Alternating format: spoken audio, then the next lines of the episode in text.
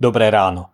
Dnes je piatok dvadsiateho šiesteho augusta dvetisícdvadsaťdva. Božie slovo je pre nás zapísané v prvej knihe Kronickej v devätnástej kapitole vo veršoch jeden až pätnásť nasledovne.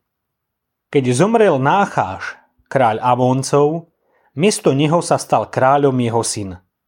Dávid si pomyslel: preukážem priazeň Chánúnovi, synovi Náchášovmu, lebo jeho otec preukázal priazeň mne.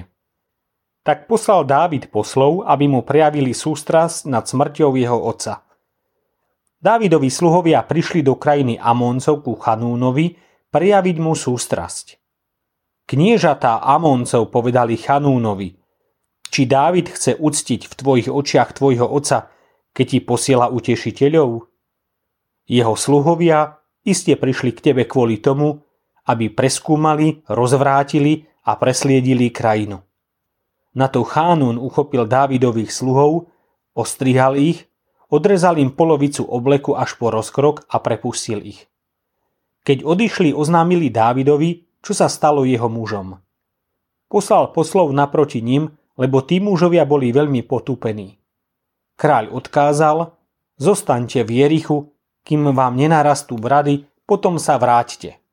Keď Amonci videli, že sa Dávidovi zošklivili, Chanún i Amonci poslali tisíc talentov striebra, aby si najali vozy a jazdcov z mezopotámskej Sýrie, zo sírskej Máchy a z Côby. Najali si tridsaťdva tisíc vozov a kráľa Machy s jeho ľudom. Tí prišli a utáborili sa pred Medébou. Aj Amonci sa zhromaždili zo svojich miest a nastúpili do boja.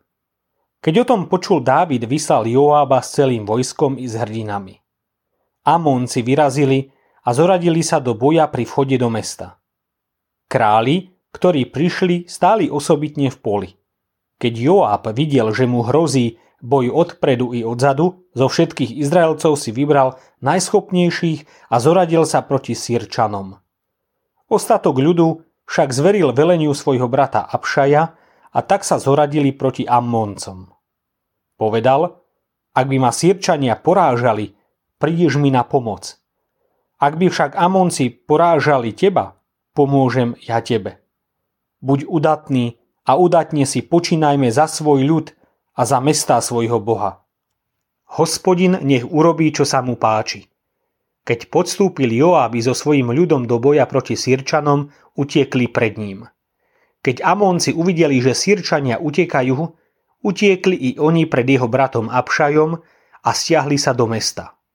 Joáb však odišiel do Jeruzalema. Oplatí sa konať dobre? Aj vám prišla po prečítaní dnešného príbehu na um táto otázka? Má zmysel zaujímať sa o druhých, prejaviť im spoluúčasť na ich trápení či zármutku?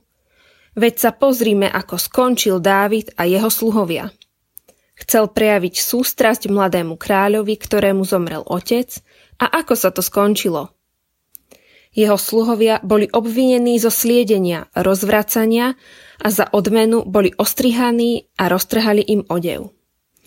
V tej dobe to bol prejav neúcty, pohrdania tým, komu sluhovia patrili. Dávid mal dobrý úmysel, ale niekto to zle pochopil. Možno sa aj vám stalo, že ste chceli dobre, niekoho povzbudiť, prejaviť záujem či ľútosť, modliť sa za neho. A on to nakoniec celé otočil proti vám, vysmial vás, obvinil, že sa mu miešate do života, že to nie je vaša starosť.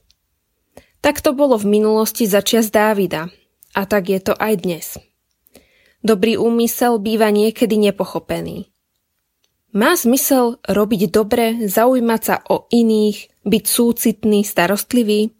Odpoveď nie, jednoznačne áno.